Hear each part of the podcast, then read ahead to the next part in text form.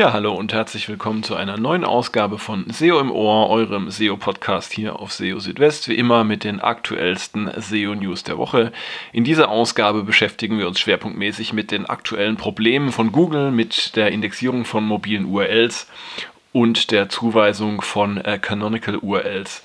Zunächst einmal möchte ich mich aber noch bedanken bei euch allen, dass ihr immer so regelmäßig hier einschaltet bei SEO im Ohr und ja auch für die äh, Vielzahl von neuen Abonnentinnen und Abonnenten, die es gab in den letzten Wochen und Monaten unter anderem auf Spotify oder auch bei iTunes.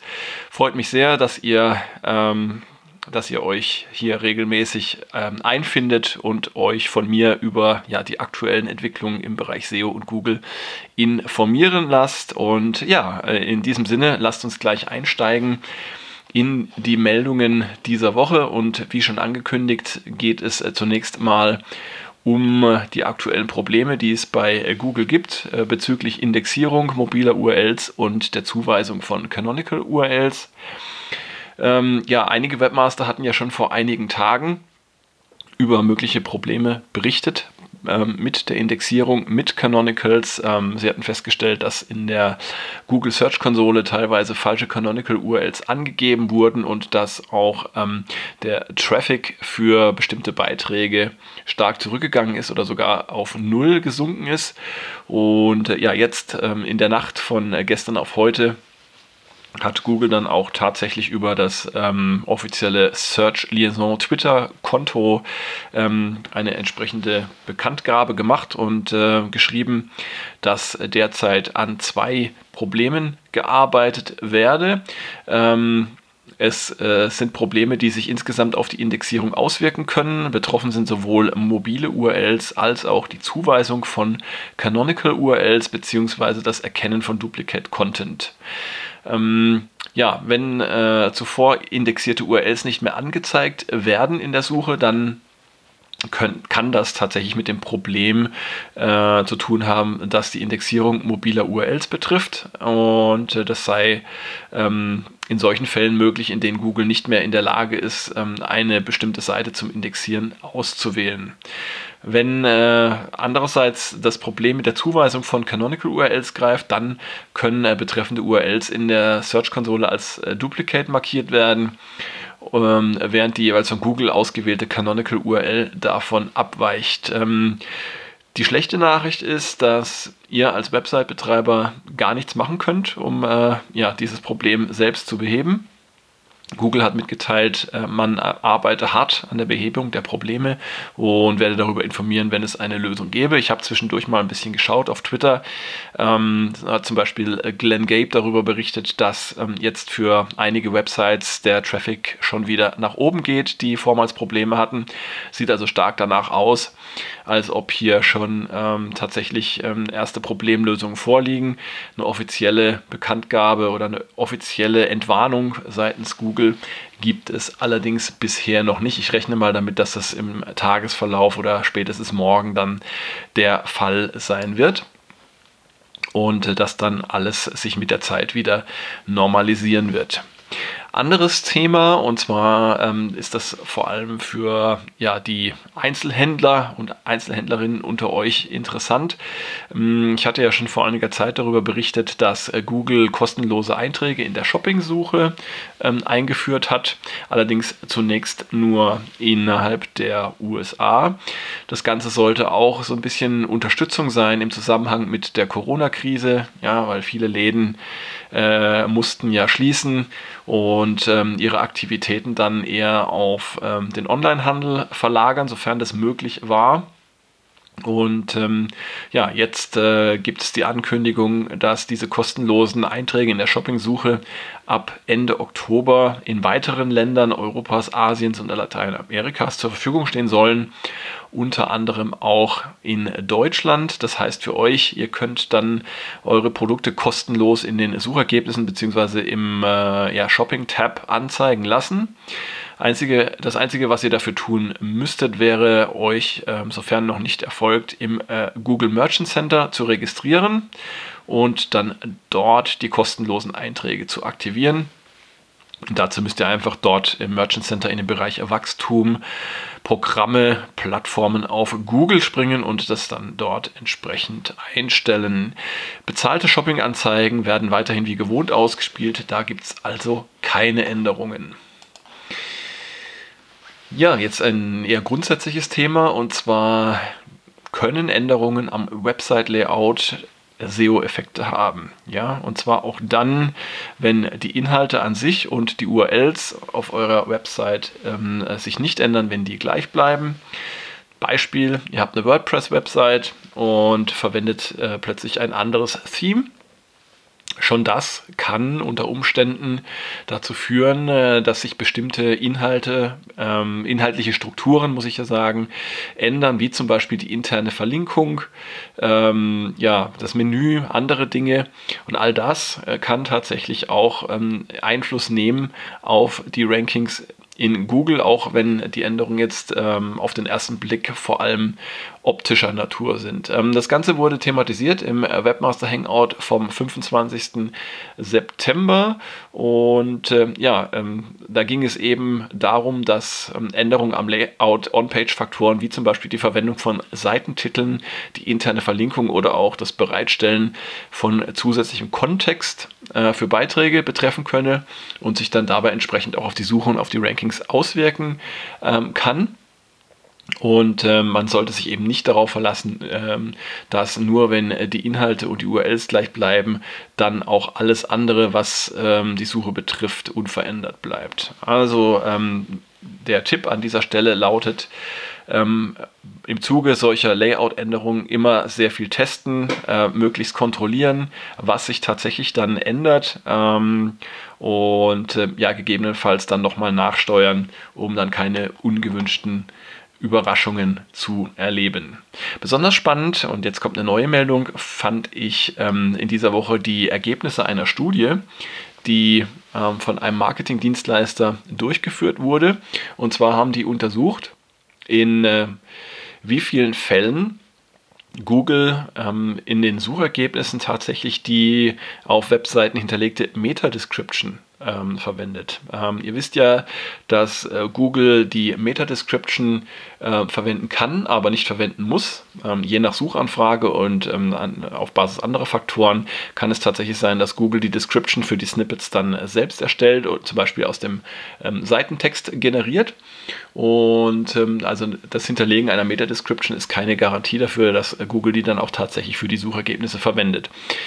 Ähm, die Größenordnung, die dabei rauskam, die hat mich dann aber tatsächlich auch überrascht. Und zwar schreibt Google in den meisten Fällen die Meta-Description um und zwar in über 70% der Fälle. In der mobilen Suche sind es 71%, auf dem Desktop sind es 68% in Summe, ähm, weil eben auch ähm, häufiger auf, äh, in der mobilen Suche gesucht wird als auf dem Desktop, sind das dann ähm, mehr als 70%.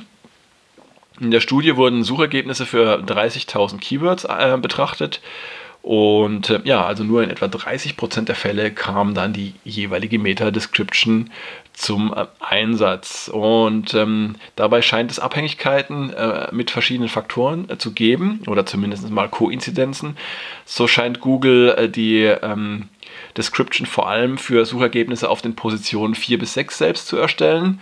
Die Autoren der Studie vermuten, dass es daran liegen könnte, dass äh, Google die Klickrate für diese Position verbessern möchte, damit sie mit den Ergebnissen auf den ersten drei Positionen konkurrieren können. Auch beobachtet wurde, dass für häufig gesuchte Keywords aus dem Shorthead ähm, seltener Änderungen an der Description vorgenommen wurden als für Longtail-Keywords. Das kann aber auch einfach daran liegen, dass ähm, die Meta-Descriptions auf Seiten, die auf häufig gesuchte Keywords abzielen, ähm, häufiger eine optimierte Meta-Description verwendet wird und dass Google dann da eben entsprechend häufiger darauf zurückgreift. Auch noch interessant ist, dass die Länge der von äh, Google angezeigten Descriptions ähm, zwischen 165, 156 Entschuldigung, und 165 Zeichen auf dem Desktop ähm, schwankt, wenn kein Datum im Snippet angezeigt wird. Dann ist nämlich etwas mehr Platz verfügbar und auf bis zu 142 Zeichen sinken kann, wenn ein Datum erscheint. Wenn Google allerdings die Description umschreibt, dann erhöht sich diese Anzahl auf 160 bis 167 Zeichen ohne Datum beziehungsweise auf 147 bis 149 Zeichen mit Datum. Ähm, in der mobilen Suche sieht es dann so ähnlich aus. Auch da ähm, gibt es Unterschiede, je nachdem, ob ein Datum angezeigt wird oder nicht. Und auch bei äh, Descriptions, die Google dann umschreibt, ähm, werden mehr Zeichen im Schnitt angezeigt. Und ähm, das kann auch ein Zeichen dafür sein, dass Google da entsprechend einfach optimiert vorgeht und ähm, den Text für die Description so wählt, dass er eben auch äh, möglichst gut äh, den Platz im Snippet ausnutzt. Ähm, ja, aus den Ergebnissen kann man dann tatsächlich ablesen, äh, dass es sich äh, oder zumindest die, äh, die Vermutung ablesen, dass es sich lohnen kann, ähm, in optimierte Meta-Descriptions zu investieren. Das heißt also, wenn man ähm, gut passende ähm, Meta-Descriptions erstellt, dann kann es sein, dass die Chance, dass Google diese Meta-Description verwendet, dann auch tatsächlich steigt. Allerdings gibt es, wie gesagt, keine Garantie, dass es dann auch so ist. Ja, ähm, auch äh, etwas eine Information, die vielleicht für manche von euch neu ist, ähm, die ich jetzt nochmal aufgegriffen habe in dieser Woche, ist folgende. Ähm, ich bin äh, darauf gestoßen im Rahmen eines Projekts, an dem ich gearbeitet habe. Und da habe ich mich zunächst einmal gewundert, warum in der Google Search Konsole ähm, im Leistungsbericht, also dort, wo ihr die Klicks und Impressionen für bestimmte Seiten und Suchanfragen seht, warum dort keine mobilen URLs aufgeführt waren, obwohl ähm, ja, die mobilen URLs ähm, sogar in der Desktop-Suche teilweise erschienen sind. Und ähm, der Grund dafür ist ein ganz simpler und äh, da muss ich dann selber auch nochmal so ein bisschen äh, äh nachlesen und äh, nachforschen. Der Grund ist einfach, dass ja seit Februar 2019 ähm, Google im Leistungsbericht nur noch Klicks und Impressionen für Canonical URLs ausweist. Das bedeutet, wenn ihr äh, eine Website habt mit einer separaten Mobilversion, dann ist es ja so, dass die Canonical jeweils auf die Desktop-URL zeigt. Also in den meisten Fällen zumindest ist es so. Und ähm, das heißt, die Desktop-URL ist die Canonical auch äh, selbst dann, wenn der Website Mobile First ist. Und ja, in diesem Fall ähm, wird dann eben auch die Desktop-URL im Leistungsbericht erscheinen. Ja, so einfach ist das. Ähm, manchmal kann es aber doch tatsächlich verwirrend sein. Ähm, und dann muss man einfach nochmal nachschauen und nachlesen, woran es dann letztendlich liegt. Ja, und zum Schluss noch eine Meldung, ähm, die sich auf äh, die Bewertung von Links durch Google äh, bezieht.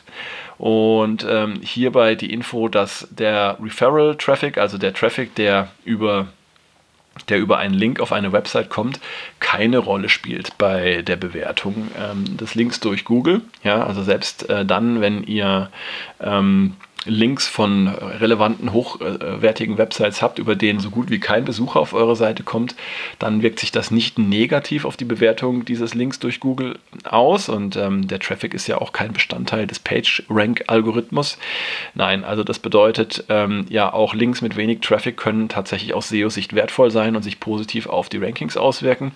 Umgekehrt kann es natürlich auch so sein, wenn ihr jetzt einen, einen schwächeren Link habt, ähm, über den aber aus irgendwelchen Gründen trotzdem sehr, sehr viele Besucher auf eure Website kommen, dann ist es zwar toll, weil ihr mehr Traffic bekommt über den Link, aber der wird euch dann eben äh, für die Rankings ähm, recht wenig bringen.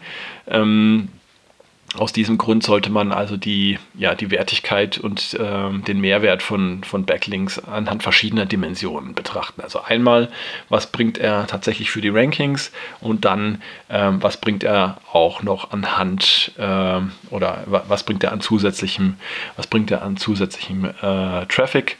Und ähm, ja, diese Kriterien, die sollte man eben immer beleuchten. Ähm, da fällt mir das Beispiel Gastbeiträge ein. Da ist es ja so, hatte ja Google auch schon äh, mehrfach äh, mitgeteilt, dass solche Links normalerweise ignoriert werden von Google. Aber ein Gastbeitrag auf einer ja, populären Website kann euch natürlich trotzdem jede Menge Referral-Traffic bringen und insofern immer noch lohnend sein. Dann würde ich euch aber trotzdem empfehlen, solche Links im, im Voraus gleich ähm, auf No-Follow oder auf äh, Sponsor zu setzen, je nachdem, in welcher Situation ihr euch gerade befindet.